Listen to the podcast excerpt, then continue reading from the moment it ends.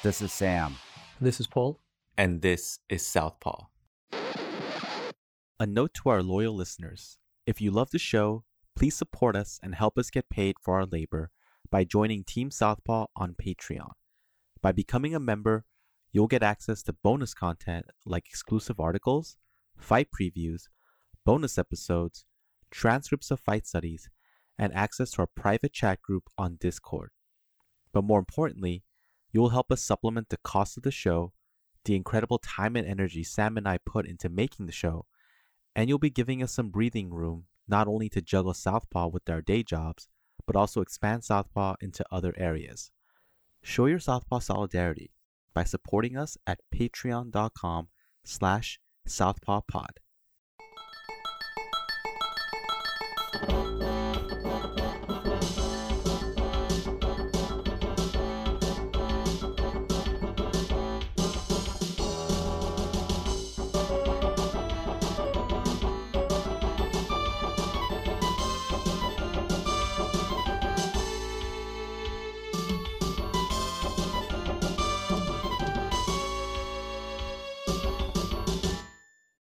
Today on Southpaw, I am excited to have Dr. Paul Raekstad.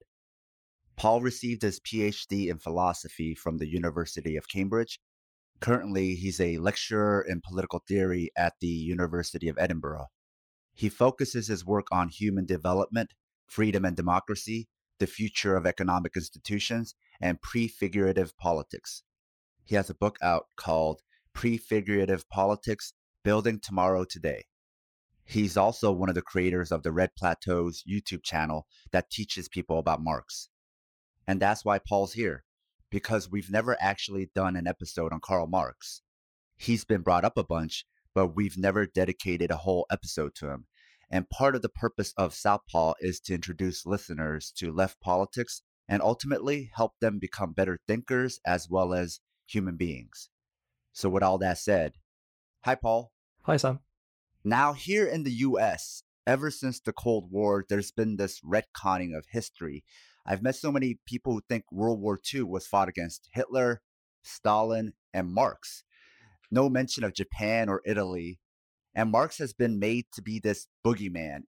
If you ask people here who he is, I think most Americans would say he was a dictator rather than a philosopher and an academic. The Mandela effect runs that deep here in the US. So let's start there. Who is Karl Marx and was he the leader of any European countries?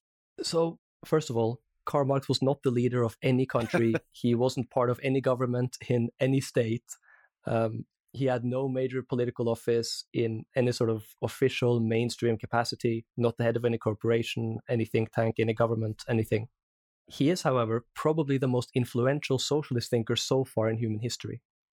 He did a bunch of groundbreaking work in political economy, political theory, he was a journalist, and of course, he was also a socialist revolutionary. He was born in the city of Trier, which at that point was in Prussia, but now is in Germany, in the year of 1818. He was from a Jewish family that converted to Protestantism because his father had a job in the civil service, and this was a very anti Semitic society. He initially studied law at university, so he did a kind of law that prepares you for going into the civil service he ended up getting into philosophy and then writing a PhD on ancient Greek philosophy. He initially wanted to enter academia, but that was difficult because the government was very much opposed to the kind of radical Democrat and young Hegelian ideas um, that he was associated with. We can talk a bit about that later. So instead of going into academia, he became a journalist. Um, eventually, his journalist would be banned and he would be forced out of Prussia, in part because he advocated things like free speech, free press, and democracy, which at the time most, if not all, liberals were against, and all conservatives were against as well.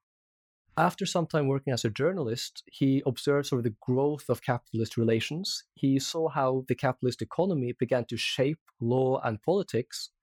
He started reading more about political economy, especially in the works of mm, British political economists like Adam Smith.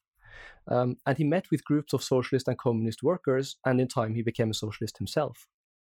After that, so after he moved to, to Paris, he worked as a journalist. He did a bunch of groundbreaking research into political economy. Uh, and he also did research into history and into fields that we would now call things like sociology, international affairs. He read a lot of emerging anthropology. And he even read sort of groundbreaking work on chemistry that was beginning to study how humans are depleting the natural environment and are causing ecological devastation under sort of modern day capitalism.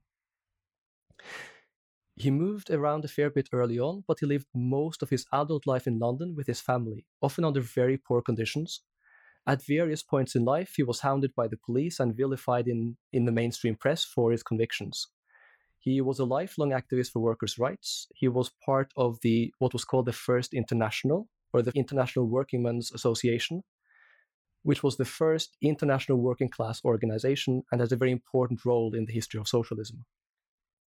His magnum opus, so his sort of greatest work, Capital, uh, in German Das Kapital, was unfinished when he died in 1883. Though he was not super well known during his life, he became one of the most influential socialist thinkers ever, and he continues to be read and debated throughout the world today. Um, as I mentioned, he was never part of any government or what we would call a political party that stood for elections. He is mainly known as a fervent critic of all forms of unfreedom and as one of the most probing analyzers of capitalism, especially of the late 1800s. He is still sort of astoundingly popular among people. So even before the sort of recent revival of interest in socialism, there was a BBC poll in 1999 that voted him the most important thinker of the millennium, ahead of people like Albert Einstein. And I think that says a lot about the force of his ideas and writings, despite the constant and sometimes impressive misrepresentations of these ideas and writings over the last century and a half. So, can you just briefly define for us then what is a liberal in comparison to a socialist? So, liberals, roughly sort of in much of the 1800s, they wanted limited voting rights, typically for richer men, not for women. Um, depending on the country, they wanted to exclude um, most, if not all, people of color, and they wanted to exclude working class people. They typically wanted some separation of church and state, and they were committed to kind of nationalist nation building. They were typically pro imperialist and pro colonialist, though there was some variation there. Um, and they were often for limited kinds of freedoms of speech, press, conviction, and association. Limited, that is, they would often exclude union rights, um, and they typically wanted to exclude religions that weren't Christianity. Uh, Marx differs in all these respects. So he wanted a full democratization of all of society. Even before he was a socialist, he takes this view. Uh, he insisted on not excluding women, people of color, working class people, nobody. He wanted everyone to be included in the complete self governance of themselves as part of a society. He wanted to extend sort of true democracy in this sense, not only to sort of the polity, but all of the economy as well. And he wanted full freedoms of speech, press, conviction, and association for all human beings.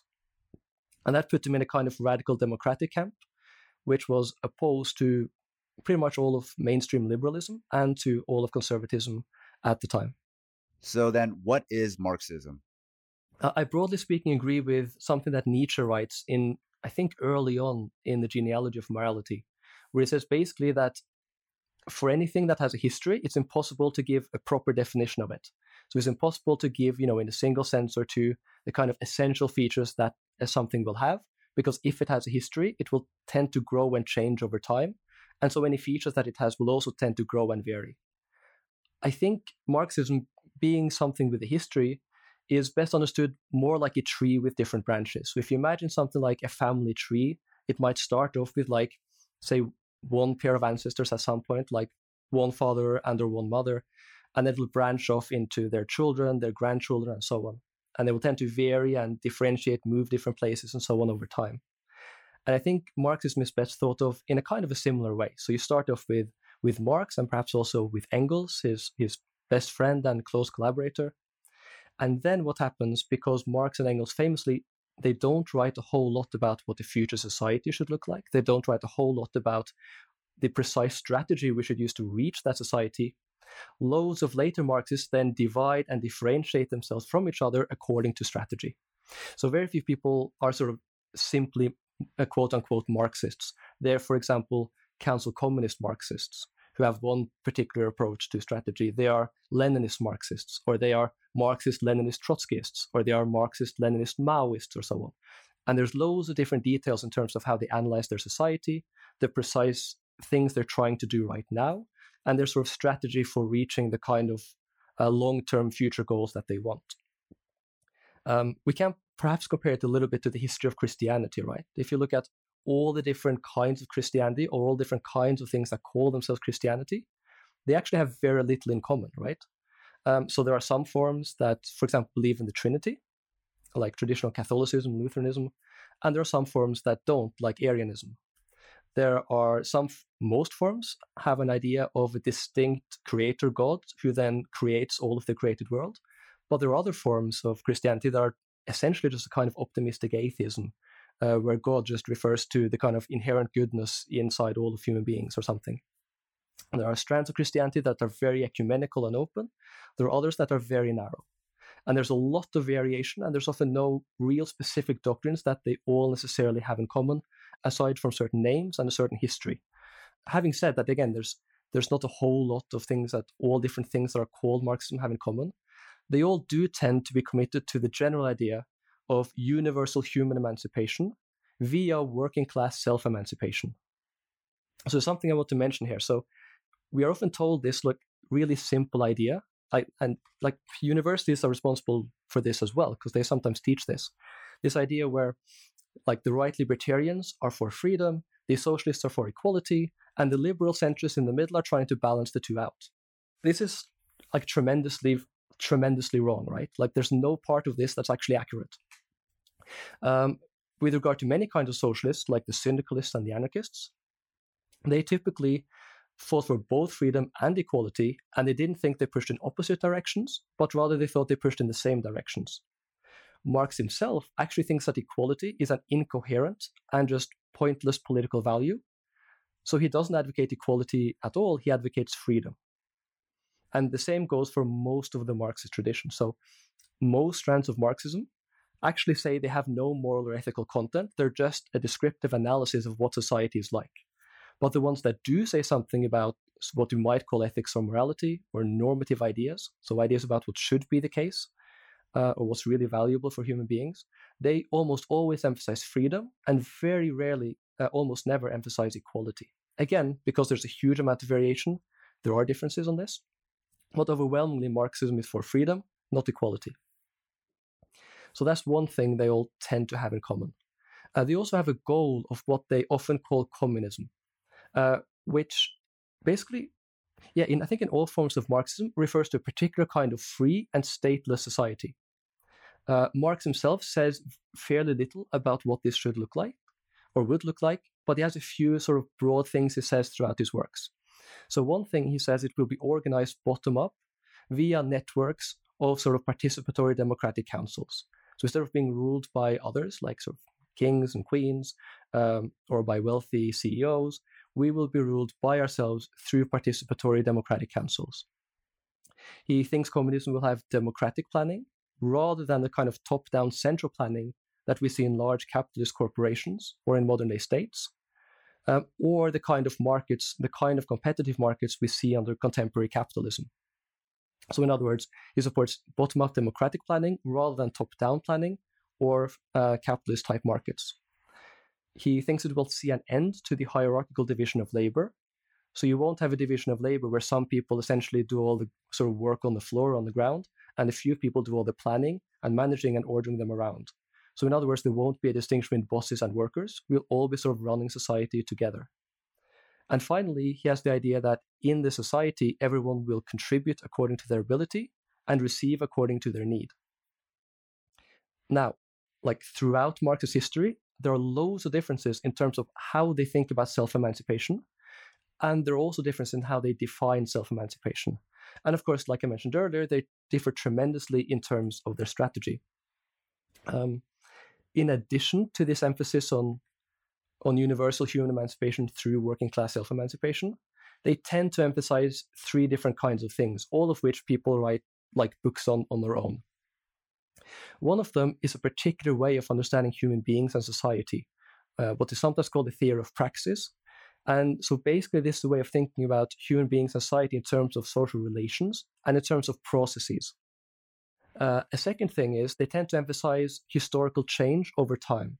So they have the idea that we are at a particular stage of society called capitalism, a particular kind of society, And there's this another stage or kind of society, for example, socialism or communism, that can come after capitalism and that would be more free and that that is worth fighting for. Um, and of course, this is partly based on a certain understanding of history, where we've seen throughout human history changes from one kind of society to another. So we've seen, for example, the emergence of feudalism out of late Roman classical slavery, and we've seen the emergence of capitalism in Europe, especially out of feudalism. And the third thing they tend to emphasize is a certain analysis of the political economy of capitalism. And the first thing I want to say about this is that when Marxists look into the political economy of capitalism, they're not doing kind of moral critique. And Marx himself essentially wasn't doing that when he was writing Capital. He does have views about what's wrong with capital and capitalism, but what he devoted most of his adult life to researching was not why capitalism supposedly is bad, but how it actually works. It's supposed to be a scientific or an empirical theory of how capitalism really functions. And the reason he thought that was important was because he thought understanding how capitalism actually works is vital for a working class movement that tries to replace it with something better. The same way, for example, a lot of feminist theorists today spend a lot of time developing theories of how gender and patriarchy actually function because they try they're trying to understand the thing that they want a feminist movement to replace or eliminate. Um, what Marx's sort of political economy tends to to do is that it tends to be very good at explaining the sort of class struggle dynamics of capitalists and bosses on the one hand and workers on the other. Uh, it tends to explain the tendency of capitalism towards con- concentrating and centralizing wealth and power. Um, it tends to explain the tendency for capitalist competition to lead to monopolies and cartels of different kinds. Um, and partly as a result of this, it tends to also explain how capitalism leads to certain forms of imperialism and colonialism, and of course, it offers an explanation for how crises happen and why they happen.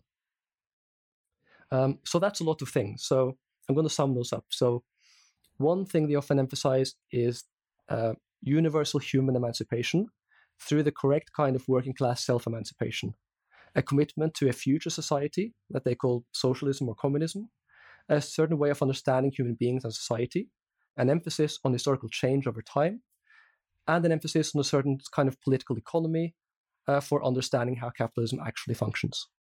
So you alluded to this earlier, but how did Marx come to develop these ideas?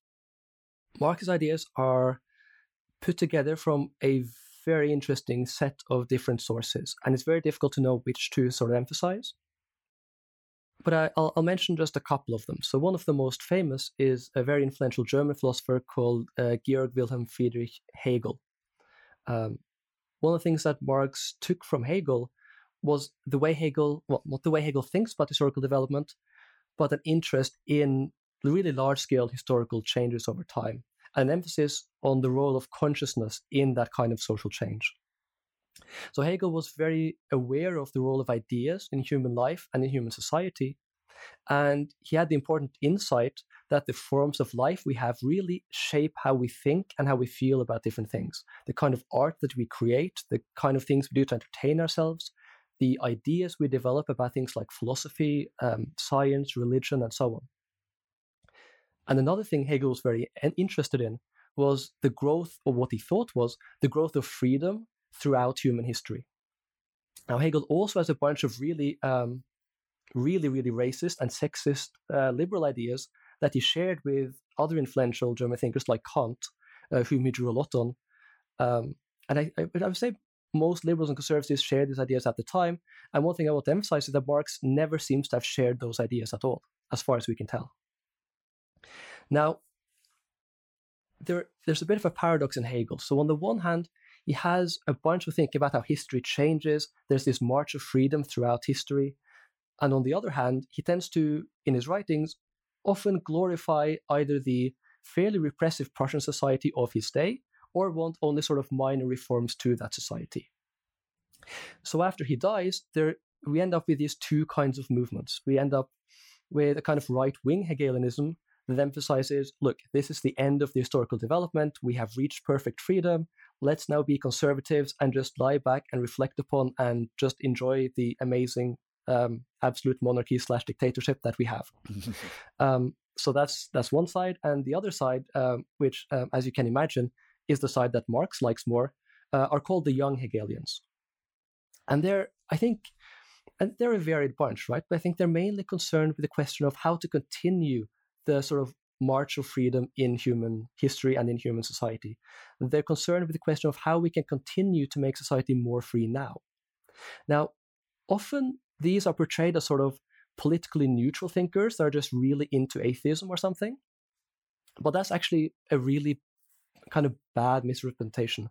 Um, they were often very pro democratic or pro democratic republics in, again, a country that was a, um, a full blown monarchy, uh, what we would call a dictatorship.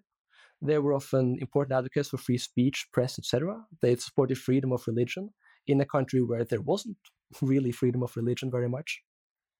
And they were especially interested in a struggle against the organized church at the time. Because you have to remember, this is not the United States where you have a separation between church and state. Here, there you had a state church where the monarch was literally the head of the church as well, and really did make use of that power.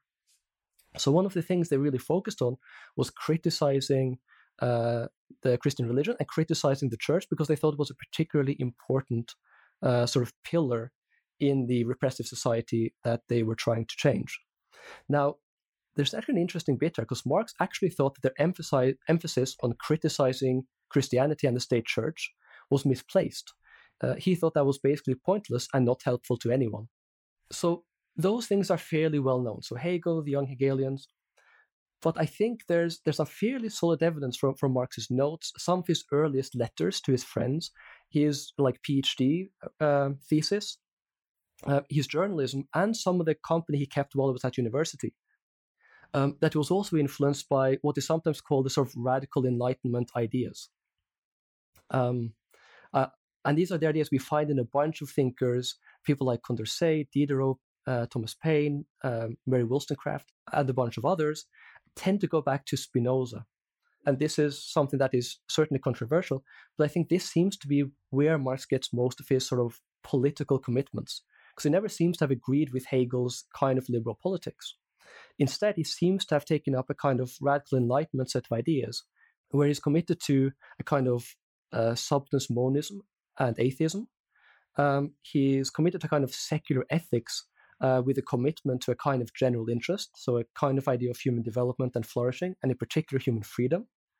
Uh, he supports full democracy throughout society, he has a commitment to um, generally human freedom. Uh, he really emphasizes freedoms of press, freedoms of speech, association, and conviction. Um, he supports a complete secularization of government and the law.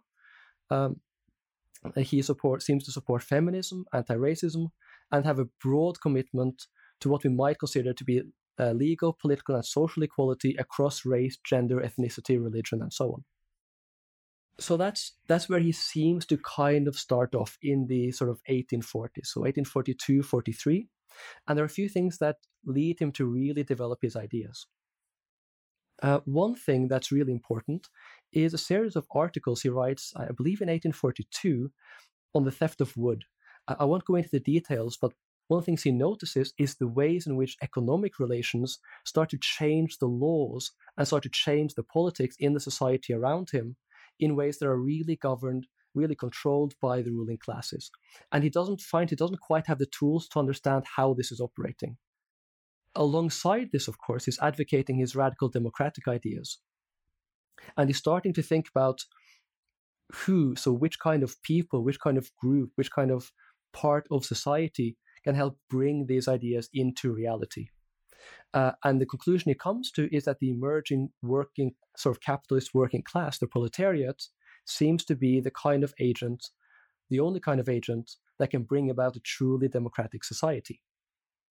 So, okay, he finds this agent, and that leads him to study political economy. Again, especially the works of people like Adam Smith and David Ricardo, who are also very much interested in the class structure of capitalism, even though people don't mention this a whole lot. And he also ends up making contact with the socialist and communist workers of his day, and that's especially after he moves to Paris. So you mentioned uh, Marx becoming a socialist or the socialist, communist, or even anarchist of his day. So was there socialism or anarchism or communism before Marx? Because a lot of people believe that Marx invented all of these things. Yeah, no, um, there, there were, yes, there were a whole bunch of socialists uh, slash communists before Marx. So at this time, socialism and communism are typically used by sort of slightly different groups depending on which language they're speaking and, and where they're from, but they essentially are interchangeable. There's no clear difference between one or the other. The, the words are, are basically synonyms. Um, and yeah, you have a bunch of other early socialists. There are what's called the utopian socialists, like Charles Fourier and Robert Owen, who came up with sort of grand schemes for what the future society could be like. Uh, there were mutualists like uh, Proudhon in France, who came up with, uh, again, a certain scheme for both what the future society could and should be like and how to reach it. Uh, there were important socialist feminists like Flora Tristan, who sought to bring together um, the feminist movement and the emerging workers' movement. And again, like the others, had really interesting ideas about how um, workers could begin to build a new society um, and hopefully transition out of capitalism.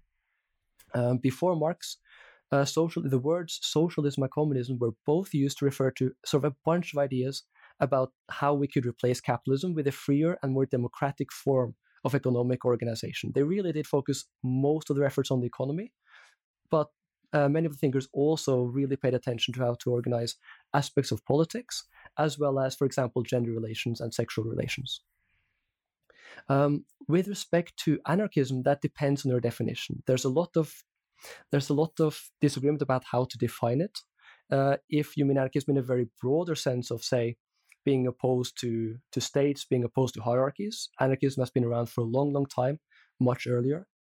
If, by contrast, you mean the kind of anarchism that uh, ended up becoming influential in most of the sort of left, far left workers' movement in the world before 1917, the sort of boom that called itself often anarchist or syndicalist or anarcho syndicalist, um, this is a term that people start using in the first international. Um, I don't remember the exact details. I want to say late 1860s, early 1870s, something like that. Uh, and that was during the time Marx was alive. Yeah, so so so briefly put, there there was a lot of, of socialism and communism before Marx. He was one thinker among among many, and he spent a good amount of his time criticizing other socialists and communists. So then you summed up anarchism at the time. So what's the difference between that and syndicalism? Yeah, so th- there are there are a bunch of sometimes really acrimonious debates about how to define anarchism. Syndicalism is easier, but I'll, I'll do the um, I'll do anarchism first. So one definition of anarchism is something like just thinking all states are illegitimate, or thinking that all hierarchies or all unjustified hierarchies are illegitimate. If that's your definition of anarchism, then it's uh, an incredibly diverse thing. It's not a unified movement, and it's existed throughout, probably throughout all forms of human society that have things like states in them. Because whenever you have institutions of hierarchy and domination, you'll probably also have people who criticize them and who are against them. If, by contrast, you're referring to the kind of international movement that called itself anarchist during the late 1800s and especially during the early 1900s when it was at its height, um, which included, for example, anarchist unions and thinkers across like China, Japan, Argentina, uh, Italy, France, the US, etc. This movement has a bunch of much more specific things in common. Um, so they're typically advocates of freedom and equality. They're against um, all forms of, of hierarchy, of systematic social hierarchy. They're especially against capitalism, feudalism, and the state. Uh, they wanted to establish full individual freedom and equality through a kind of cooperative, uh, egalitarian, and stateless kind of socialism. And they wanted to establish this kind of future socialist society through the direct action of the working class and the peasantry um, that would carry out a kind of international and internationalist social revolution that would abolish capitalism uh, and the state and feudalism. Now, syndicalism it can be briefly defined as a revolutionary kind of trade unionism. So basically, they try to construct radical trade unions that will use their union activities to gradually grow in strength and numbers and replace capitalism with a new society that is based either in part or in whole on union structures, that is, democratic union structures.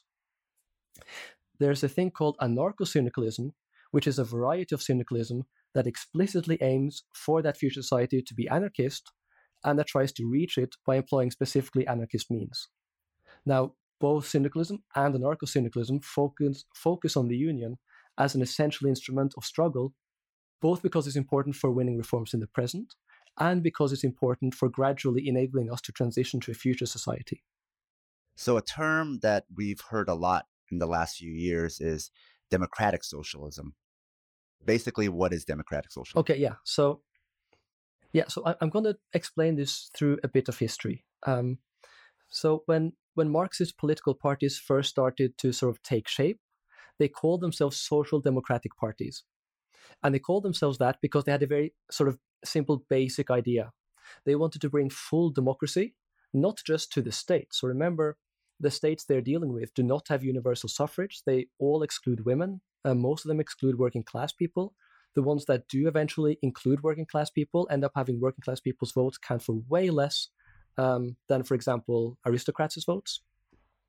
So the idea of these parties, they call themselves social democratic because they want to bring full democracy, so full popular control over all of society, both to the state and or both to sort of politics, but also to the economy. And what again, what they mean by democracy here is that we all rule our collective life together. And they take this from the sort of terminology that the people used to use in ancient Greece. So they say, look, for any kind of human organization or institution, there are essentially three ways it can be ruled. It can be de facto ruled by one person, then you call it a monarchy. It can be ruled by a small minority of people, then you call it an oligarchy, ruled by the few. Or it can be ruled by all the members, in which case you call it a democracy, ruled by all, by the demos, by the people. Um, and this is the kind of idea that the social democratic parties are drawing on here. So they won't say, well, we all want to rule our society as a whole together. Now, what happens throughout the 1900s is that the parties that call themselves social democratic parties, as they start taking power, they start they change societies, but they basically introduce a kind of mixed economy, so a mixture of of state control and capitalism, and develop the modern welfare state as we know it in, in especially in Western Europe. But they give up on the idea of trying to reach socialism or trying to reach communism, right? They essentially try to administer capitalism in a different way, arguably a better way, but they give up on the long term goal of socialist or communist, or of a socialist or communist future society. On the other hand, a bunch of people who split off from them and form a different international organization called the Third International, um, they are often very influenced by by Lenin and by various kinds of Leninists, of different of different people who claim to be his followers, like Stalin and Mao, and they often emphasize on having a single party take over the state, introduce a single party state, nationalize the whole economy, and introduce central planning. And they say that will long term lead to universal human emancipation and a free stateless society. So then you have this thing that there are still a bunch of people left, especially in, in North America and in Western Europe, who reject both of these approaches. They don't want to do just what the Social Democrats ended up doing of administering capitalism in a different way, but they also don't want to carry out a coup or a guerrilla warfare to conquer the state, and they don't want a single party state society, and they don't want to nationalize all of the economy. They what they want to do is kind of the old idea that um, social democratic parties said they wanted to do at the beginning, which is stand for election, uh, win elections in a kind of standard representative state, and use that state power to gradually transition towards a kind of socialist or communist society. And the people who still wanted to do this, they needed a different word. They couldn't call themselves, for example, communists because that was used by, by the Leninists, for example, that they disagreed with. They couldn't call themselves social democrats because that was being used by the parties who were now just administering capitalism. So the term they came up with was democratic socialism, because that would emphasize both that they were socialist and that they supported what today is called representative democratic states. Uh, so typically, what the people who call themselves democratic socialists today is like Bernie Sanders, Jeremy Corbyn. They say as a long-term goal they want to reach socialism, and in practice, what they tend to advocate is stronger welfare states, more state involvement, but also certain proposals for democratizing workplaces and workplace governance. So, with that said, then what is capitalism? And the reason why I ask is because we all think we know what it is, but it's like water, right? It's like we drink it all the time. we think we know what water is because we're always around it. Mm. But do we really know what it is? Like, do people know the chemical compounds that constitute water? Do we understand it in a scientific sense? Do we understand it at all? Right. And I think it's the same thing with capitalism. I think we mistake uh, being around it or being ubiquitous as being fluent or an expert in the subject. So I don't want to assume any of that because none of that is true for most people. so what is capitalism? Okay, so so briefly put, capitalism is the is the word used for the kind of economic system that we live in now. Um, like any real sort of living thing, it's hard to really give a good strict definition that applies to all the different cases. Like remember what I said earlier about Nietzsche, right? Anything with a history can't really be properly defined in a way that's accurate across all the things that are that are of that kind or that that term is or that that concept is used for. Um, but I think there are sort of three features if you want to have a very simple, in a nutshell description of what capitalism tends to contain. So here are three ideas. Uh, it tends to have private ownership of the means of production and a class division between owners and producers. So private ownership in large scale productive assets, right? So personal property is stuff like, you know, the, my laptop, um, my clothes, stuff like that. But private property is the more large scale stuff, like large tracts of land, factories, um, lots of intellectual property, owning a corporation, stuff like that. The kind of property that gives you power in society, that gives you power over people. And an important part of capitalism, which that includes, is the class division between owners and producers, right? So you have one class of people who own virtually all the productive property in society, and you have a bunch of people who are excluded from productive property in society, and the only way they can live sort of decent lives is by selling their labor to those who do own the productive property. So, in other words, if I am born working class, generally speaking, I will have to go work for a capitalist, for an employer, or a so called job creator, uh, in order to be able to live a decent life. So, that's one thing. A second thing is, is the institution of a free labor market. So, unlike under feudalism, where peasants are sort of bound to the land and aren't allowed to leave and go elsewhere, or slavery, where they are literally owned by their employers, under capitalism, workers are formally free to leave their employer when they want to. Uh, on the other hand, your employer is also free to, to sort of not care about workers as soon as they stop working for them. Um, so that's the second thing. Uh, the third thing is a kind of dynamic of capital accumulation um, that's sort of oriented towards continuously expanding capital rather than being oriented, for example, towards satisfying human needs or anything else. So the, you have an economy which is essentially driven by capital's uh, incessant need to expand and grow as much as possible. And you end up with a whole society that's geared towards um, profit maximization to avoid the ensuing economic crisis if that profit maximization ends up failing. So I'd say these three things are, are kind of the closest you can say to a, a broad definition of what capitalism tends to be like. So, how did capitalism come to be? So, there again, this is something that there's quite a lot of debate about, but I want to say there are two kind of main sources of capitalism as it initially uh, develops. Uh, the first is in cities and for long distance trade. There existed kind of capital type relations in smaller scales, in limited environments, in cities um, for a long time under feudalism. Uh, a second source that Ellen Meiksins Wood in particular has, has worked to highlight is the changes in English agriculture, I believe in the 15 and, and 1600s, as it gradually uh, moved towards more and more market dependence. Um, th- th- there are a lot of details here, and the details are disputed, but these seem to be the origins. The, the first properly capitalist society seems to have been England.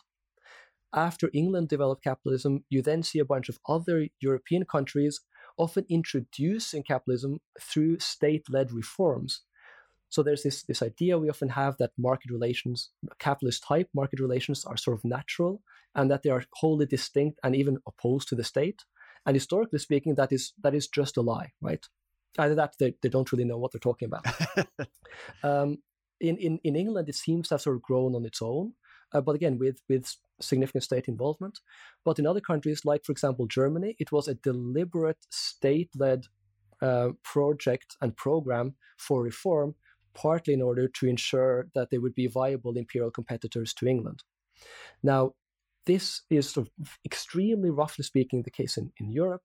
Uh, in most of the colonized world, of course, the history is different. There it is violently imposed from the outside um, by European and or North American colonizers, um, whereas where it's used as part of an effort to extract as much wealth from the societies as possible. Again, usually in order to maximize profits of capitalists back home. You already got into this, but explicitly, what's wrong with capitalism? I mean, if you care about freedom, there's there's a lot of stuff wrong with capitalism. I think. Um, let's let's start just with workplaces. Essentially, a capitalist workplace just is a dictatorship, right?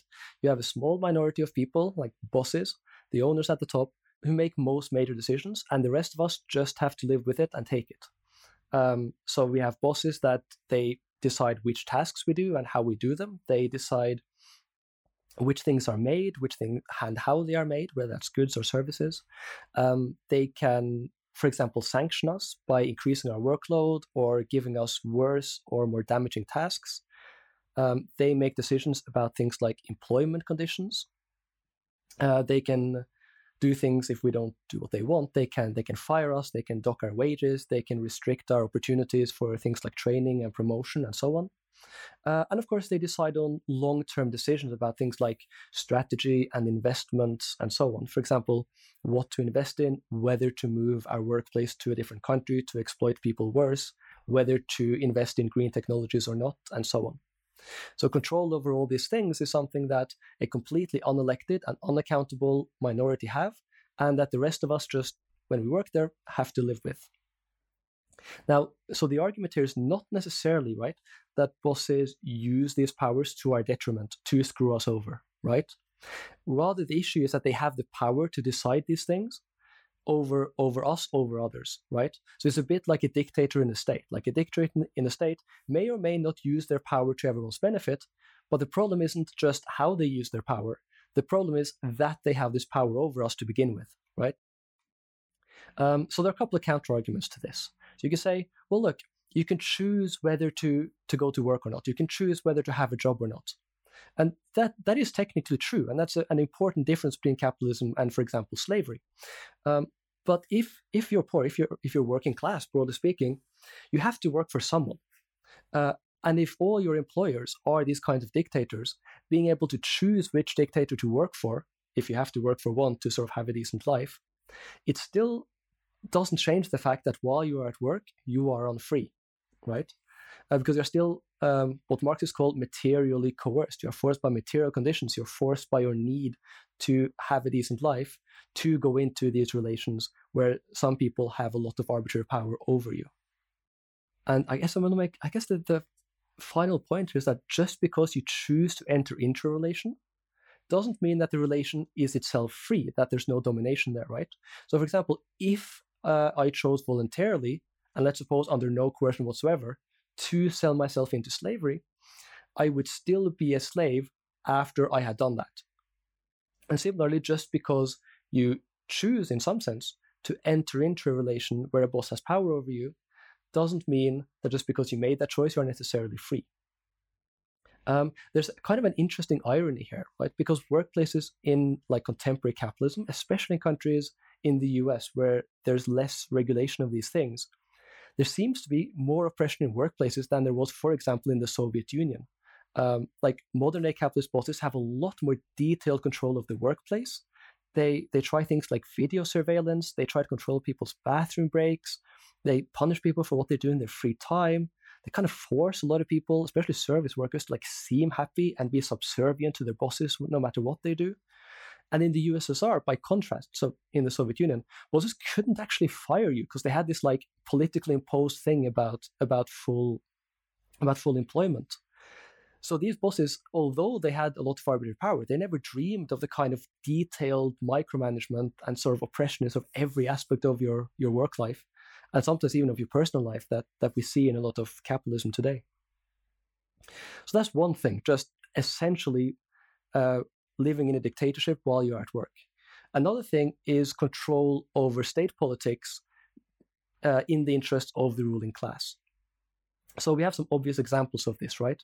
We have, for example, a stable supermajority in the US for something like single payer healthcare, but it still, so for some mysterious reason, keeps not happening, right?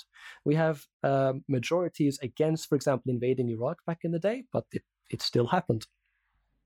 Uh, you can we can for example look at who's in power right like essentially the people who are also the top politicians are in the wealthiest segment of society and their friends and we can also look at empirical studies um, the the most thorough of which are a Gilens and Page study from 2014 and which was on the United States and was replicated in the Netherlands uh, by a guy called Wouter Schakel, which I can't pronounce properly, um, very recently. And both of those studies, one in a what's considered to be a very unequal capitalist society the US, and the other for what's considered often to be a more kind of more kind of equal, more liberal, more social democratic society, the Netherlands, they both found that the majority of the population has no significant influence upon state action, whereas a small minority of the population strongly and consistently does. Um, so that's the second one, right? Control over politics de facto by the ruling classes.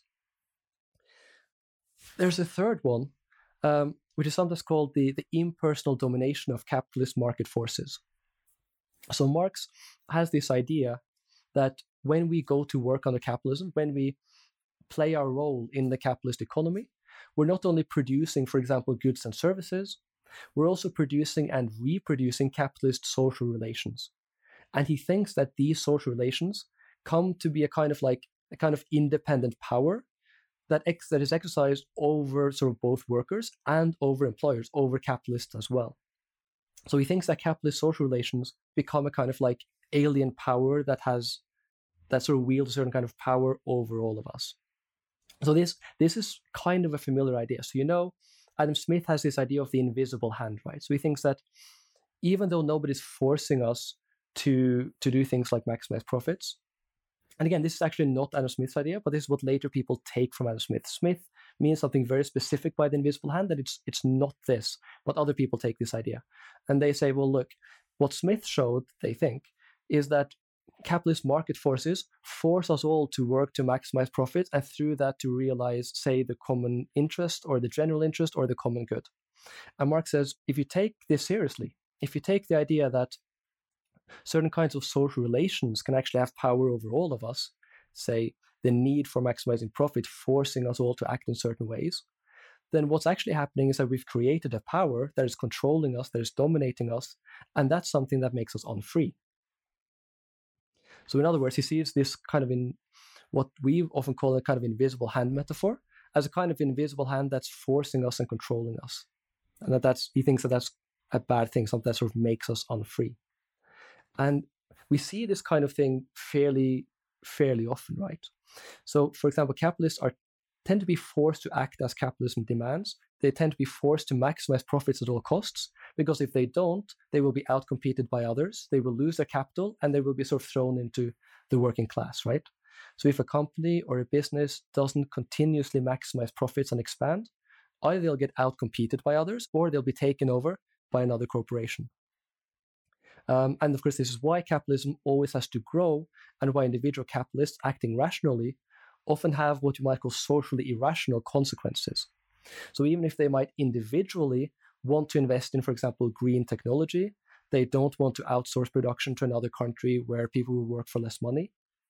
If they invest in expensive green technologies, if they don't outsource production, they know that they will be outcompeted by other companies, so that, so they will have to do so anyway.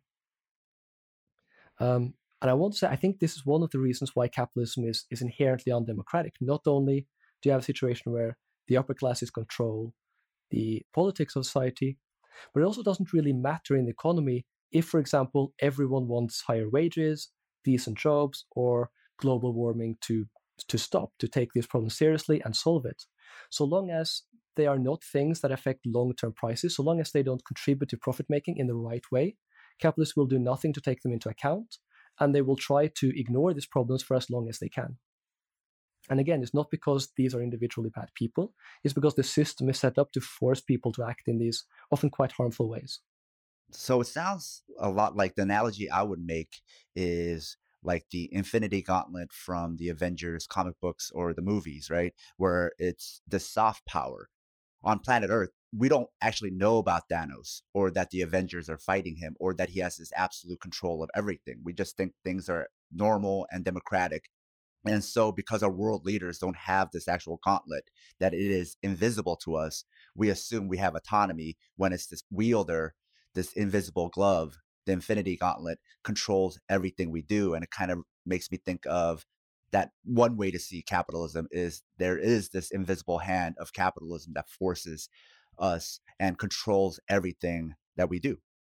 And uh, something that you were talking about earlier, I was thinking about was um, that consent under duress is not consent, right? So yeah, we have supposedly the freedom to change jobs or quit our jobs, things like that, but that's not the same as like true consent, right? If that was the case, then Amazon workers wouldn't be peeing into bottles, right? If they had actual autonomy. And it's something that we understand from just thinking about consent in general or with rape. If someone does something under duress or there's some kind of duress on their decision, then they didn't make that decision freely. And I think capitalism or our current work structure does that. And another point that everything that you said made me think about is you mentioned the service worker, this pervasive idea in the workplace of the customer is always right. And in a bigger umbrella idea that the boss is always right. So if they're always right and we have to do whatever they say, then they really de facto have ownership of our autonomy. And because it's not explicit and it's more of just this general way of thinking about things or just this general belief that we have, there was actually these incidents in the US where somebody would call fast food restaurants and pretend to be the police. And then they would tell the manager of the fast food restaurant to do certain things to their employees because the police officer was basically saying one of your employees stole some stuff. We need your help in catching them. So help us set up a sting. And because the police is an authority the manager considers the police in a way their boss they listen to them. And because the manager is now telling the employee to take off all their clothes or different things like that the employee because the boss is always right and you got to listen to the boss does what the boss told them so it actually leads to this sexual assault and it happened in several different fast food restaurants and the person who made these prank calls essentially never got caught. But the person who made these calls understood this would happen and his prank would actually work, which was his prank was not even a prank, but it was just sexual assault, was because he knew that there was this underlying belief that if your boss tells you something, you have to always do what your boss tells you. Or in that bigger sense, right? In service worker, customer is always right, the customer is the boss. And so several women got assaulted. It's an elaborate story, but it was about like you have to have them take off their clothes to see if they're hiding anything and then because they didn't listen to you they have to be punished in some way and how can something so crazy happen if people are free because that type of sentiment that the boss owns your autonomy is just underlying invisibly i think that is the same thing why misguidedly people have such a hard time believing women when they're talking about workplace sexual harassment or assault because we think, oh, there's nothing explicit, right? Nothing on the rule books that say you have to listen. But it doesn't matter because it's so pervasive in our culture that in the workplace you don't have autonomy.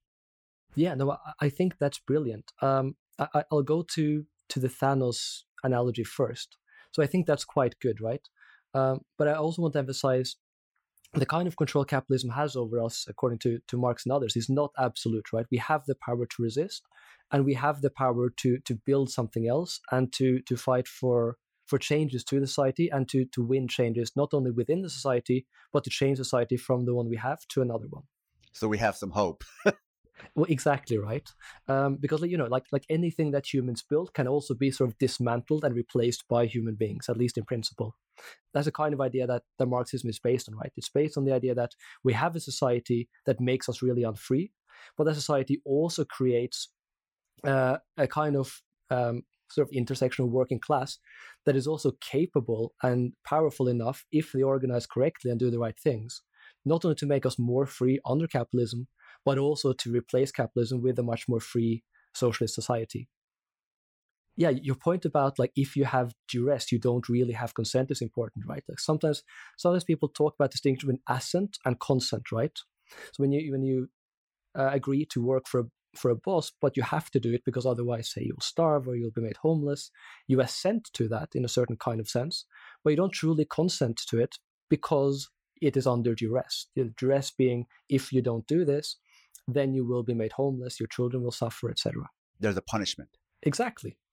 And like we often think about this in sort of moralistic ways, right? Like if some person is coerced or some person is under duress, then there must be another person, a specific other person to blame for that. So we can say, well, look, when say say you, the uh, employer, the boss, hires me, the worker, uh, if I am not truly consenting or if I am under duress, it must be your fault. But also conversely, if you haven't done anything inherently wrong, then I can't possibly be under duress. And that's not really the case here, right? Because you can, like, through no fault of your own, you just show up and you're hiring the best person for the job. And if you don't do it, somebody else will. Even if you've done nothing wrong personally, it's still the case that any of the workers who are applying for that job are under duress to do so. And will be under duress to stay in that job as well, unless we suffer the consequences of not having a job and not having that income. I think what you say about autonomy is also good, right? Like Marx thinks about freedom in terms of self directed activity. So the basic idea is look, if I'm controlling and directing my own activity, then I'm free. If somebody else is controlling it or something else is controlling it, then I'm not controlling it and then I'm not free. That's what it's like at work, right? Like we're not controlling that activity. It's being co- our activity is being controlled by our bosses, by our employers, not by ourselves.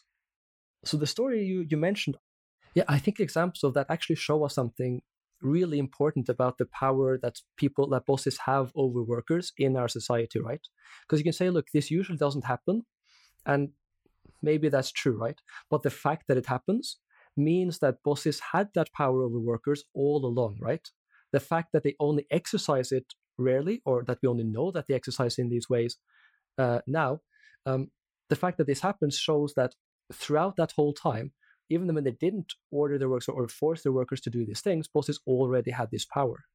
Uh, in, in a lot of sort of liberal thought, they often think a lot about sort of abuse of power, but they don't really think too critically about people having power over others. That is hierarchical social relations. Because I think one of the important insights of a lot of, especially sort of socialist feminism, is that relations of hierarchy not only enable abuse, but also tend to produce abuse, right? So if you have a society where it's not the case that some people have a lot of systematic power over others, there probably will be a lot less abuse and it will be harder for abusers to abuse people. But I think it's also the case that when you have very hierarchical relations, when you have relations where some people have a lot of arbitrary power over others, that sets people up for being abusive because it makes it easier for them to do so and it tends to shape people in ways that make them more likely to be abusers. And even outside of that story I gave you about the fast food workers, we have the famous case of Harvey Weinstein, which is essentially the same framework. Yeah. And like you said, right? Just because they don't exercise that power doesn't mean they don't have that power. And that's the real problem. Just because they haven't abused it yet or it's rarely abused doesn't mean that power should exist in the first place. Because if it exists, then it still can be abused. You can't rely on the kindness of our oppressors not to oppress us. Exactly. Now, did Marx say how we'd get from here to socialism? Um, basically, no. Um, as I mentioned earlier, like most of the splits and further developments we see in Marxism are further developments of strategy and their disagreements about strategy. But he did say then that it does have to happen after capitalism, though, right? so in, in various strands of Marxism, there is disagreement about that. We have enough of Marx's writings that we have a very clear idea of, of what Marx thought about this. He thought that it was necessary in order to get communism. He thought that at least some place had to have developed capitalism, and that that capitalism would have to develop modern day industry and technology to a certain degree.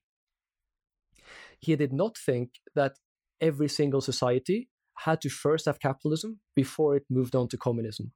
There are people who think that that's what Marx says, but Marx, in a series of letters to Vera Zasulich, who was a, a Russian social democrat, uh, that is a Russian Marxist. Marx, in those letters, he makes this clear. He thinks, because uh, he's writing about, in that case, they're having a disagreement about Russia. So a bunch of Russian Marxists thought, well, look, Russia is still a feudal society. So this is the late 1800s. Um, Russia is still a feudal society. So in order to get to communism, they first have to develop capitalism. And only after capitalism has matured in Russia can they then have communism. And Marx says, uh, actually, that's not what he thinks, and he thinks they are wrong. Uh, he says very clearly in the, especially the drafts of those letters, but also the final version, that he thinks it's only necessary for somewhere in the world to have invented capitalism and developed modern day technology for anywhere in the world to become a communist society, regardless of sort of where they're starting out.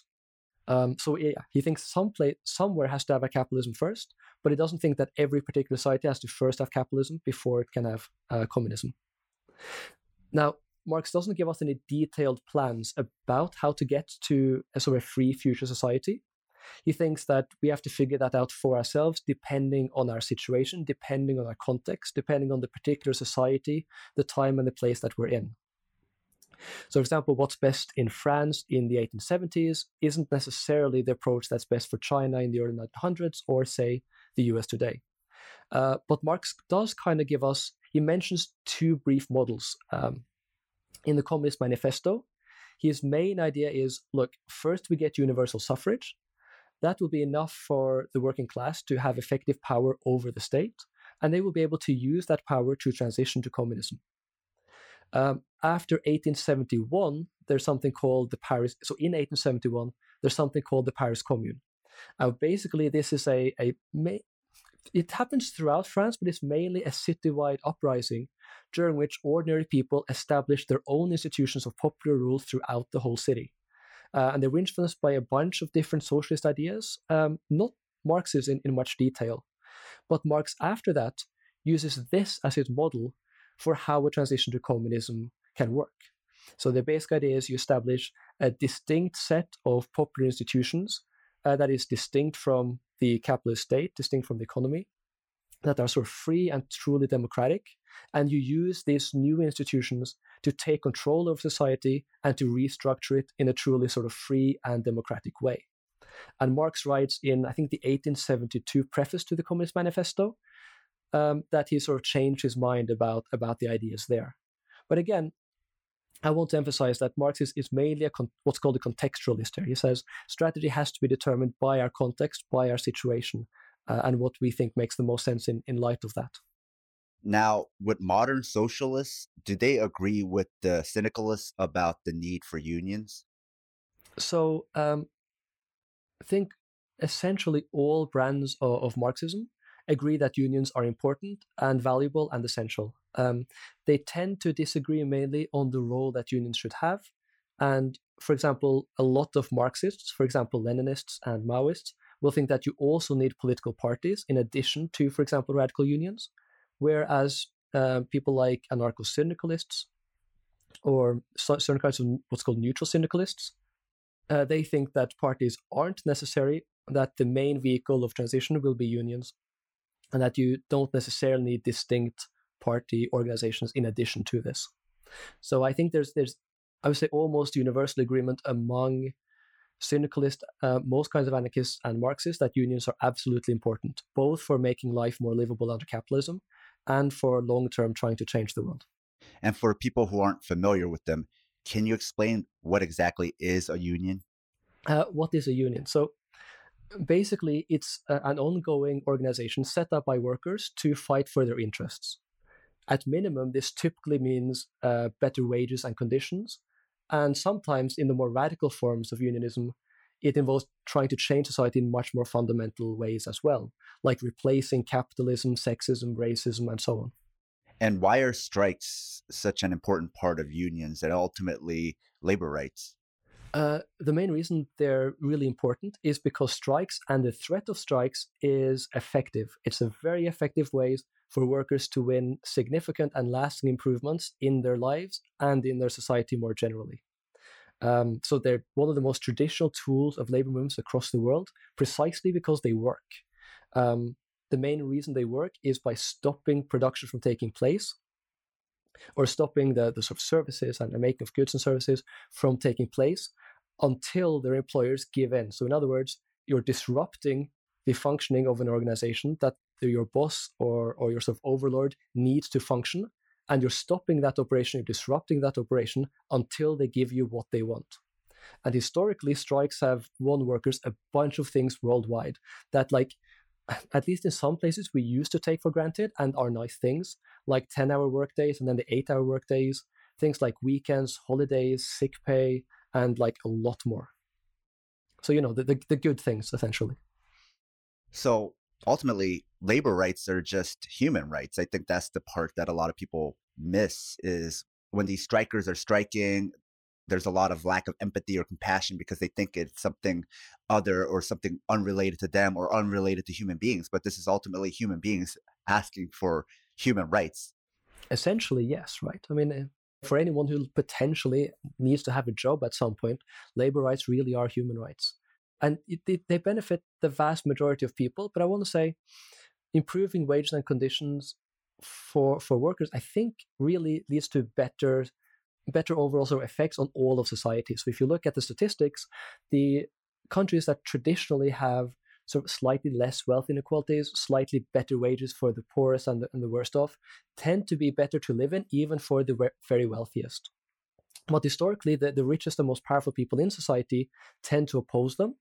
Uh, and the reason I think they tend to oppose them is because an active working class and an active union movement that is actually winning significant the significant demand, significant improvements, often does come at a cost to their power within the workplace and within the economy, right? If workers are able to force employers, if they're able to force capitalists to give them better wages, better conditions, and they're able to control and limit what bosses can do to their workers whenever they want, that takes away a certain amount of their social power. And I think that's one of the reasons why they oppose it so strongly. I think um, I think oppressors people are really at the at the top of hierarchies tend to react very strongly against people trying to remove those hierarchies, even if it leads to sort of better lives and better outcomes for everyone. The ultra rich seem like they can naturally develop class solidarity, where the rest of us kind of have to work at it. You know. I mean, I think that's true, right? I mean, we, have I mean, the last few decades we've seen plenty of class struggle. It's just mostly been waged uh, and won by the upper classes, reducing welfare, reducing. Um, working class people's rights, um, de facto lowering wages, etc. No matter what they pretend on the surface level or what they say in media, really rich people tend to get along. Oh yeah, I mean, it was an Ellen meeting with like George W. Bush and everything. That's uh, because you know, I mean, they yeah, I mean, does George W. Bush have lots of awful views? Like, yeah, of course it does. Did he cause like hundreds of thousands, if not, you know, the odd million or two innocent people to to to die unnecessarily? It's like, yes, he does. But at the end of the day, he's part of the same class, and that's what matters. We need to be civil and, and care about each other because at the end of the day, class solidarity is more important than, you know, murdering lots of people. Yes. We go to the same country club. It'd be really weird if, uh, you know, I didn't like him and I had to keep running into him, you know? Yeah. So moving on what is socialism's connection with environmentalism? Do they make natural allies? So, in in a broad sense, there have been a bunch of socialists that have been concerned with the natural environment for sort of a long time. You have people, um, a, a, very well known geographer in his day called Elisée Reclus. He's not very well known now. Um, but he, he wrote critically about the sort of destruction of the natural environment uh, by human beings and by capitalism in particular. Um, you, um, he was a, a well-known anarchist. Uh, there's people like uh, on the Marxist side um, and the more sort of state positive socialist side, people like William Morris, who similarly sort of lamented the destruction of the environment under capitalism. And one of the things he wanted for a good future sort of socialist society was a much better care of the environment and humans to be sort of more in touch with with nature and to be able to enjoy it it a lot more. Um, Marx has an interesting history here because he was actually very up to date with some of the, the research at the time into the destruction that human beings were wreaking on the natural environment. Um, there's a concept of, of metabolic rift, which is a very complicated idea, but, but very basically, it's the idea that instead of having this sort of um, more or less circular nutrient cycle where you have a certain number amount of nutrients in the soil, gets taken up by plants, it gets eaten by, say, cattle, humans eat the cattle, it comes out of us, goes back into the earth, and you have these sort of cyclical, stable uh, processes that can last and nourish human and, and other animal life for a long time, you end up with a situation where loads of nutrients get taken up from the soil in major agricultural countries, gets shipped into cities, where it essentially, uh, where it then comes out in terms of human waste, gets thrown into the, the water and the local sort of soil in the cities, more or less sort of poisoning, say, say the water involved, but doesn't get put back into the soil. So you end up with depleting the soil uh, from lots of these nutrients and then having to introduce artificial nutrients in order to keep things going. And they were concerned about the long term effects of this. Uh, and Marx was one of the few socialists and very few, I think, political economists at all during his day to actually care about this. Um, now, of course, since Marx lived, we now know about things like human made global warming, which people didn't know about at the time. But the sort of metabolic rift theory has been used by contemporary ecologists to analyze um, different forms of environmental destruction and degradation caused by human beings, and particularly by, by the capitalist economy. Um, so there's a really good book on Marx's views on this by someone called Kohei Saito, uh, which is called something like Marx's Ecology. And there are other people like John Bellamy Foster and others who've worked on Marx and ecology that have gone through this in a much in much more detail. I think another thing that's an important contribution that Marx has here is how his economic theory can be used to explain why capitalist society is so uniquely ecologically destructive.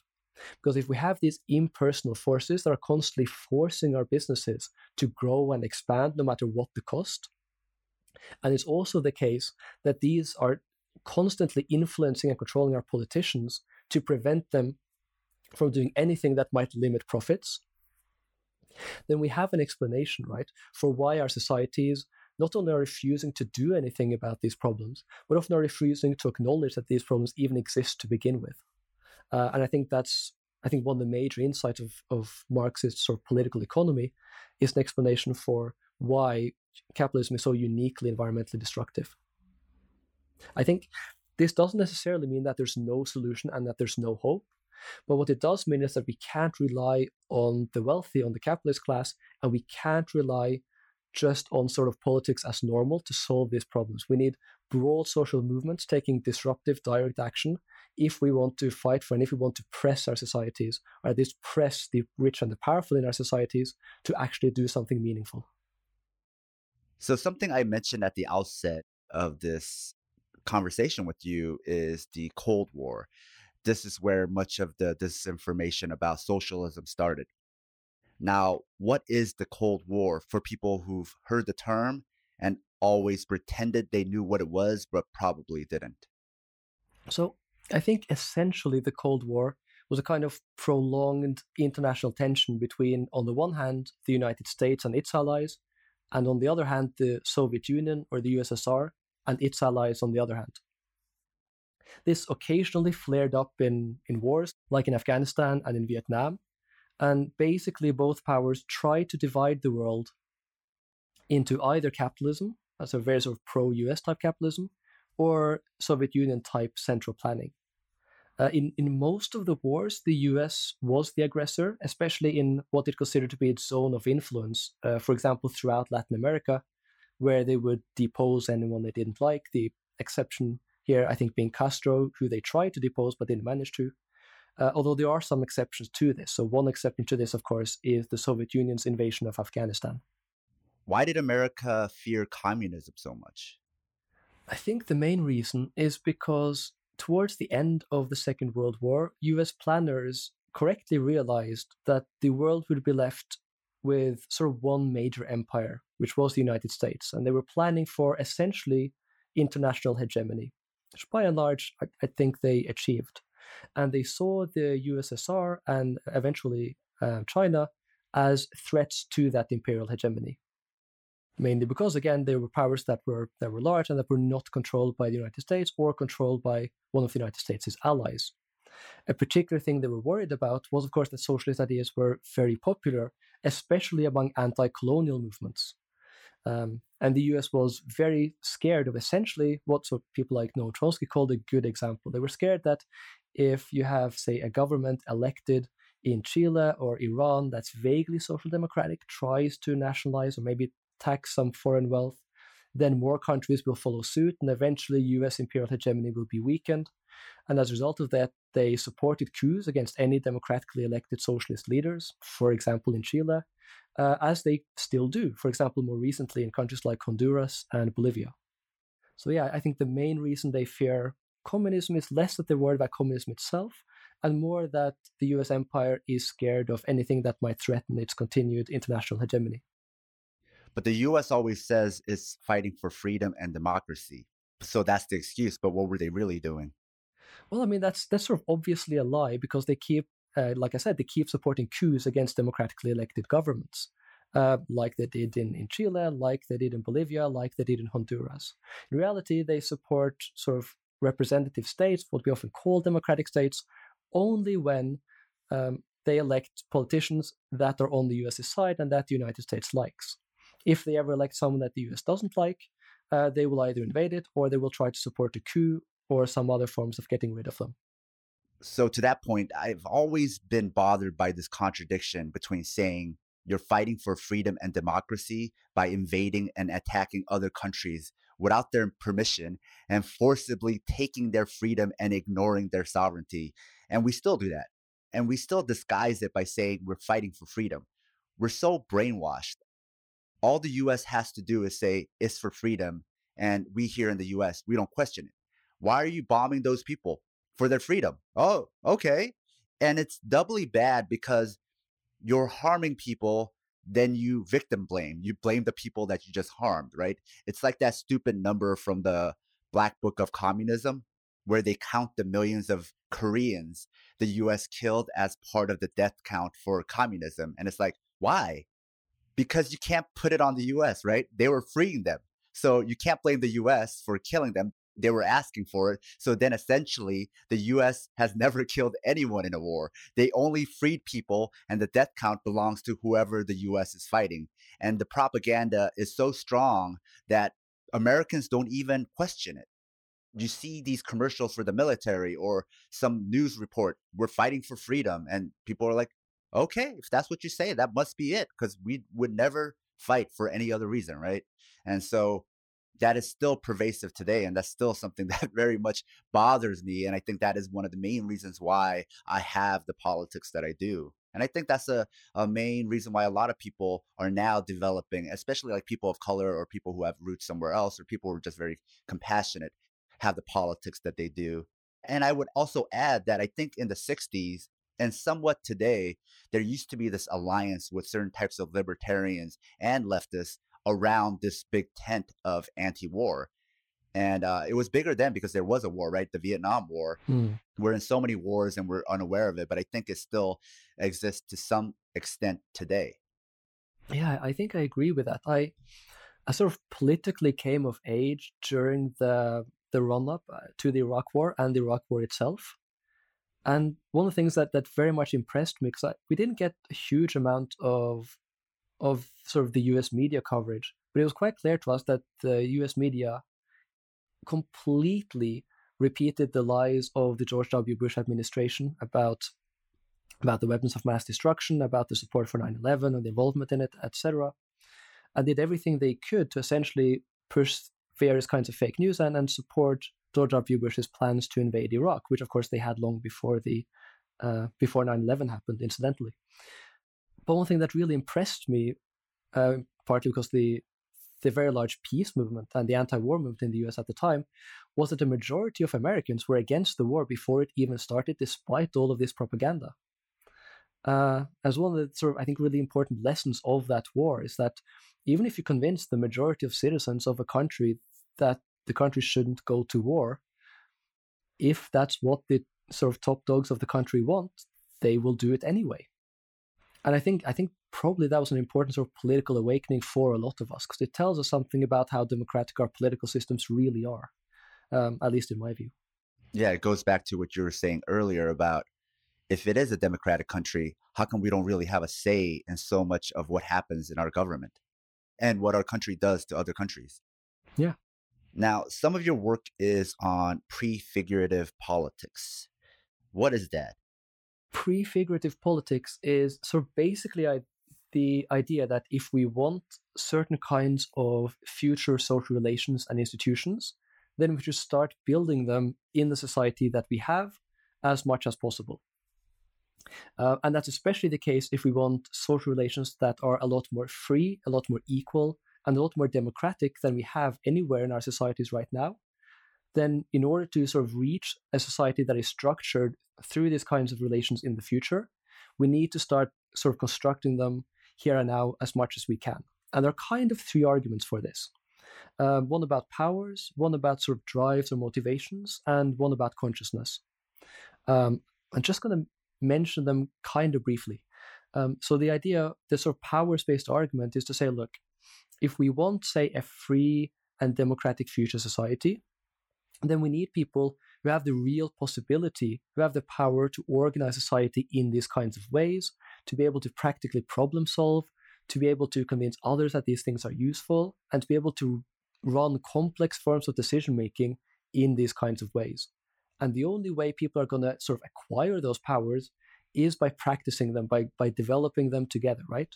Like like with most other things you do, right? How, how do you learn to, I don't know, drive a car? By actually practicing driving a car. How do you learn to uh, to grapple by you know actually grappling people how do you learn to sing it's not by reading about how to sing although not only reading about how to sing but it's by actually practicing singing and again sure you might need to read theory you might need to reflect on things you might need to do all sorts of things but at the end of the day one of the things you have to do to actually get good at something is to practice it and that includes if you're thinking about how to organize society in fundamentally different ways the second argument is about drives, right? At least most sort of free socialists, we have this idea that one of the reasons why we want a society that is much more free and democratic is because we'll enjoy a life like that a lot more. Now, many of us, we've never really been parts of, of organizations or part of institutions that are structured in particularly free or equal or democratic ways. And we might, if we've if we've never experienced them, we might not think that they would be any better. We might not even be able to imagine how they could be any better. But one of the things we can do, if we start constructing them right now, we can give people and we can give ourselves experiences of living and interacting in these different ways. And that in turn can make us more motivated to spread them and introduce these kinds of uh, social relations, these kinds of practices in other aspects of our lives as well. Um, and the third argument is sort of consciousness argument. They say, look, if if we want a, a really fundamentally different future society, we need people to be aware of what that kind of society could and should be like. We need people to be aware of what's wrong with our society. And we need people to be aware of how we can change from where we are now to the kind of future that we want.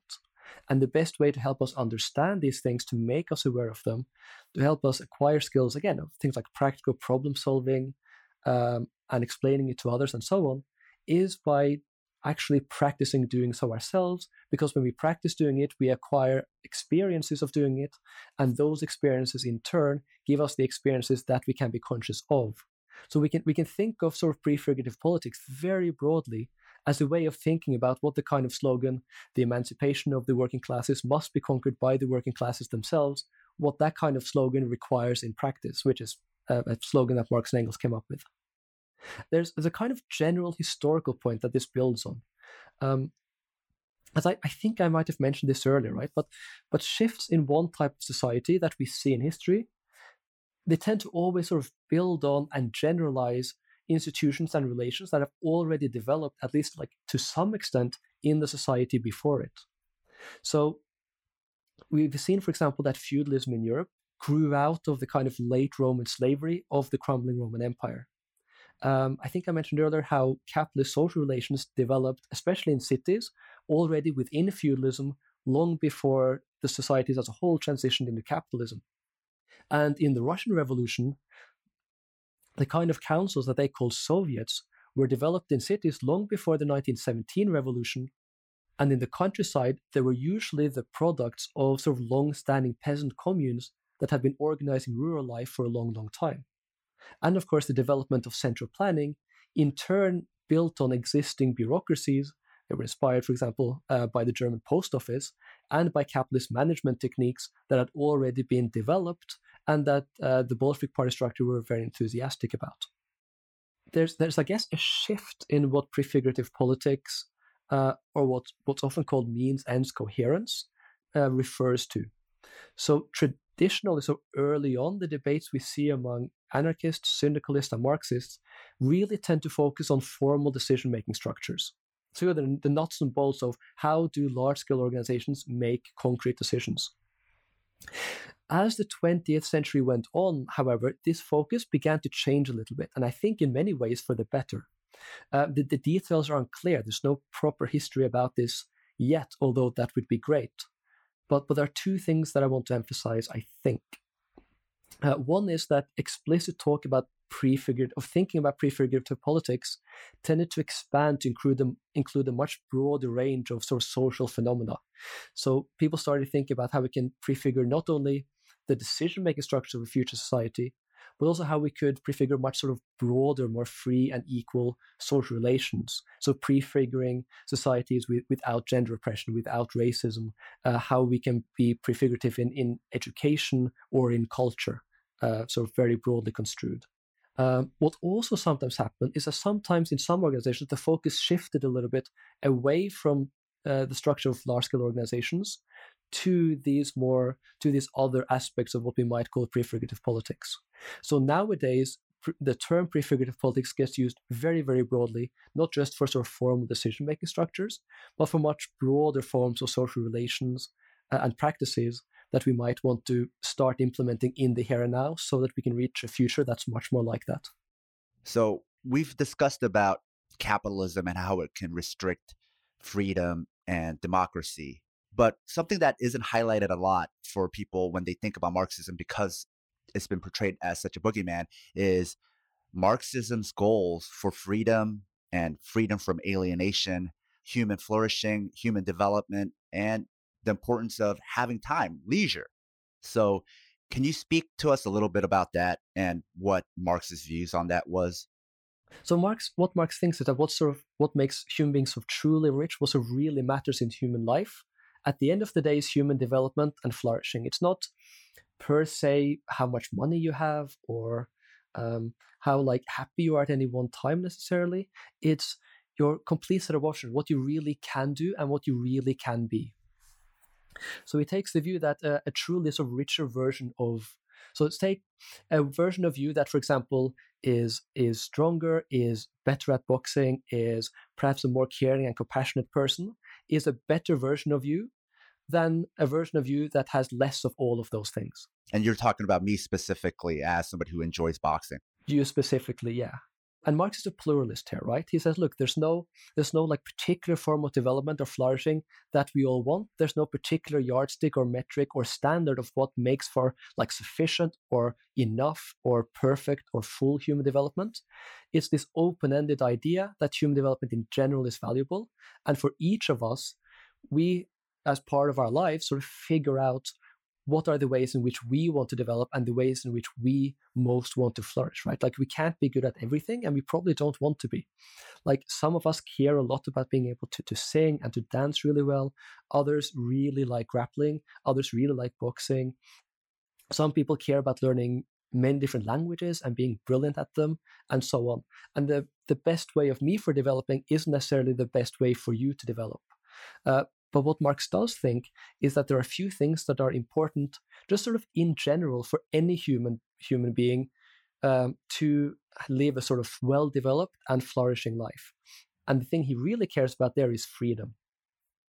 Uh, so Marx's idea of freedom is you are free if and only if you self-direct your own activity. And I think that's especially important for two reasons. So one reason is uh, it's especially important as a very valuable mode of human development that flourishing sort of in itself. And the other reason he thinks is that it's particularly important for promoting the development of a wide range of other human powers. So here's an example. Have you ever like if you ever sort of tried to read something like Shakespeare in school and sort of not enjoyed it, perhaps not understood it very well, and you're mainly doing it because your teacher tells you to, you're sort of forced to do it, and you have to have a test at the end, and that's kind of it. And you don't even really want to do it because they're making you do it, right? Maybe if I came upon it on my own, I probably would want to do it. Yeah. So I remember this. Like we read like bits of Romeo and Juliet in like middle school, and I didn't really understand very much. I didn't like it very much, and um, but but then you know a few years go by and nobody's forcing me to do it anymore. But I go to a performance um, actually at, at the fortress, the Akershus fortress in, in Oslo, um, and I enjoy it tremendously. I, I, feel like I really understand what's going on. I'm appreciating the poetry.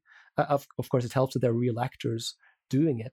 Um, but I'm appreciating it so much more. And I feel like I'm sort of understanding much more what's going on. And I can have much more of a conversation afterwards about what I liked, what I didn't like, what I think he does really well in that play, and so on. And I think one of the main things that's different there is when I had to do it at school, I wasn't directing or controlling my own activity in any way. But when I went to see it on my own, I was directing my own activity. I was doing it completely freely on my own, sort of free time. Didn't have to do anything, wasn't studying for a test, didn't do it for money, nothing like that. Just did it because I wanted to. And I did it exactly how I wanted to and on the terms that I chose. And as a result, I think I learned about it much, much better. And of course, I enjoyed it a lot more. And this is, I think, the kind. This is one of the reasons why leisure time is super important to Marx, because leisure time, time when you're not at work and nobody's telling you what to do, is truly free time. It's time during which you, not necessarily in all cases, right? Because if if you have, say, uh, if you're, for example, living, you're a woman in a patriarchal household and you have somebody ordering you to do lots of housework, you're not acting freely, right? But in true leisure time, um, when you're, say, pursuing your hobbies or your sort of passions in life, free from anyone forcing you to, and also free from the pressures of earning a living or doing something for money. You get to truly appreciate what you're doing much more, and you also get to sort of grow and develop your abilities to do that a lot more, I think. I, I'm, I'm sort of a nerd, right? So I read a lot of like weirdly specific Marxist theory. And I notice a difference when I teach certain things in classes, and because I'm at the university, I have to grade, be part of this like grading regime and everything. And I see a huge difference when people read, for example, bits about Marx or anarchism or, or any other political theory because it's part of a course, even if they're interested on their own, but just because it's part of the course and they will be great at the end, compared to if they're reading it in their free time for no other reason that they are really, really interested in the ideas. And I see, I think people learn a lot more and a lot better when they learn about it the way they want and when they like completely direct their own activities in doing it than when they're doing it under unfree situations, right? Where people have power over them, where they're being evaluated at the end, where they're doing it for money or, or something like that. I think the the real reason Marx wants wants communism is because he thinks it will be a society where not only will you have like your leisure time, and he thinks you will have a lot more leisure time, uh, but he also thinks that if you're really in control of your own individual life, that requires that you're in control over your social life. So you have to be in control of your own workplace as well. And if you're really in control of your workplace and you have power over it, just like everyone else who works there does, you will enjoy it a lot more. You will be able to appreciate it a lot more. And you'll be able to grow and develop as a human being a lot more than if you don't do that. It makes perfect sense. And it actually connects to what we were talking about earlier about duress, right? You don't have real freedom if it's under duress. Or what people have been saying for years you don't have freedom unless you have the boot off your neck. Hmm. And seems like that's what Marx was getting at is under socialism or communism, it is about living in a society with that boot off your neck where you can self direct, where you're not under duress. And I feel like it's the point a lot of very serious, very no fun socialists and Marxist Leninists sometimes miss is they focus so much on the work, they forget the point of why we want to improve work, which is to have more freedom. I, I totally agree. I think one of I think the biggest problems among people who who call themselves Marxists and to consider themselves to be Marxists is that they sometimes focus much more on what they're against than on what they are for. So they they sort of know that they are against capitalism, against imperialism, against say the U.S. empire, but they sometimes lose track of what is supposed to be, I, to me at least, and, and to historically most Marxist movements, the whole point of caring about Marx's ideas to begin with, which is the overall goal of like universal human emancipation. Because there are loads of things that might be good at, say, defeating empires or replacing capitalism or taking state power, but that don't necessarily lead us towards a truly free society. And if you only focus on what you're against, you might end up supporting things that are actually quite awful and quite oppressive and very unfree, uh, precisely because you've lost track of what's supposed to be the positive goal of this whole thing, right? Which is to try to sort of enable as much human development and flourishing as possible through uh, universal human emancipation. And you also become a kind of person if you are just so stuck on what you're against, right? You become that kind of person who's really annoying to talk to online or no fun to be around in real life. So you become a stick in the mud. That too, right? I mean, which is which is not to say that you know you can't be you know very aware of the positive things, but also be a stick in the mud. Like I think I'm good at being both those things. um, well, I think for me, that's why I feel like a lot of these niche leftist groups that are about gaming or the one I run about MMA or weightlifting or art or comic books or whatever, in a way they have their own purity. People think it's like not pure to Marx, but actually they are because they still are focusing on the ultimate goal rather than just what you're against, which is like, okay, I like Marxism so that I have more time to pursue these other interests, to develop myself and self direct myself as a human being, the humanities, right? to be better human beings. I mean, one thing that's a constant among sort of most really large scale uh, working class and, and socialist movements that I think we've really forgotten a lot about is that one of the things they all did some Marxist movements didn't, but the ones that were really large, like the German Marxist movement, they did this very, very well. What they did was they created a whole set of counter institutions and a whole set of a whole like collection of counterculture around their movement. A, count, a culture that was supposed to be uh, controlled and led by working class people themselves, purely for the sake of doing what they wanted to and in, and enjoying life. So they were directly making life better, not only by sort of fighting for better wages and conditions, but by creating a, a, their own culture the way they wanted to. So they set up things like reading groups, they set up their own educational institutions. They had choirs, they had concerts, they had music programs. Uh, they often set up their own sort of healthcare because this was before public healthcare became a thing. Their own insurance schemes, etc. Sports groups. Sports groups were tremendously like loads of sports leagues were initially developed by labor unions uh, and then eventually made like the national sports league of like soccer or something. Um, like a huge number of major sports leagues started off as uh, as workers' sports leagues. Um, and again, this was important for a bunch of reasons, uh, not only because um, they. So one reason is obvious, right? Like if you're hanging out, you're enjoying life more with a bunch of people around you. Going into a political meeting and talking about difficult things about strategy will be a lot easier because you're essentially talking to um, like friends and acquaintances rather than random strangers, right? But you also get to develop yourself physically. You get to sort of relax and have fun. You get a much more sort of rich um, spiritual and physical life just by having these things.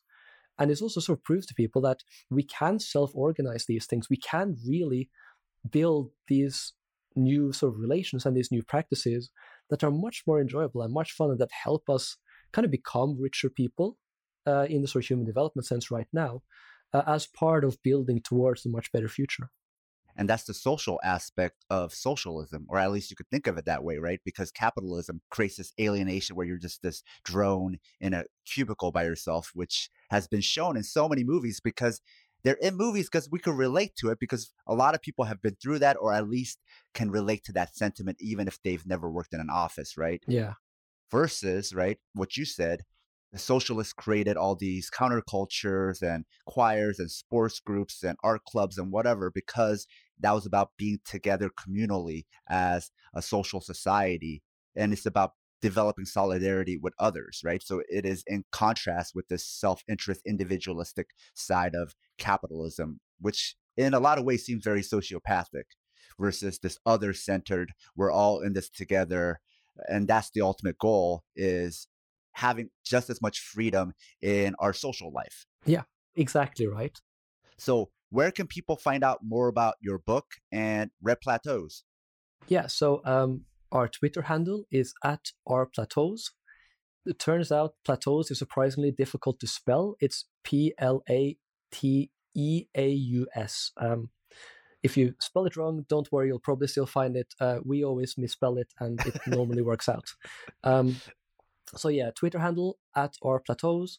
Our YouTube channel is www.youtube.com slash c slash red plateaus. And I think that's it. Uh, the the book I have co-written uh, is called Prefigurative Politics: Building Tomorrow Today. Um, you can find it on on Amazon or I guess wherever else you find books. Now that's the show. We've grown Southpaw purely from word of mouth, so that means it's all organic. So if you're already spreading the word, please continue to do so. If you've never done it, please consider telling your friends, sharing on social media, and also leaving us a five star review on Apple Podcasts or wherever you listen to podcasts. This will make it easier for others to find us. And since this is independent media, every dollar you pledge on Patreon goes a long way in the production of the show and will help us expand with more content on more platforms. Show your Southpaw solidarity by supporting us at patreon.com slash southpawpod.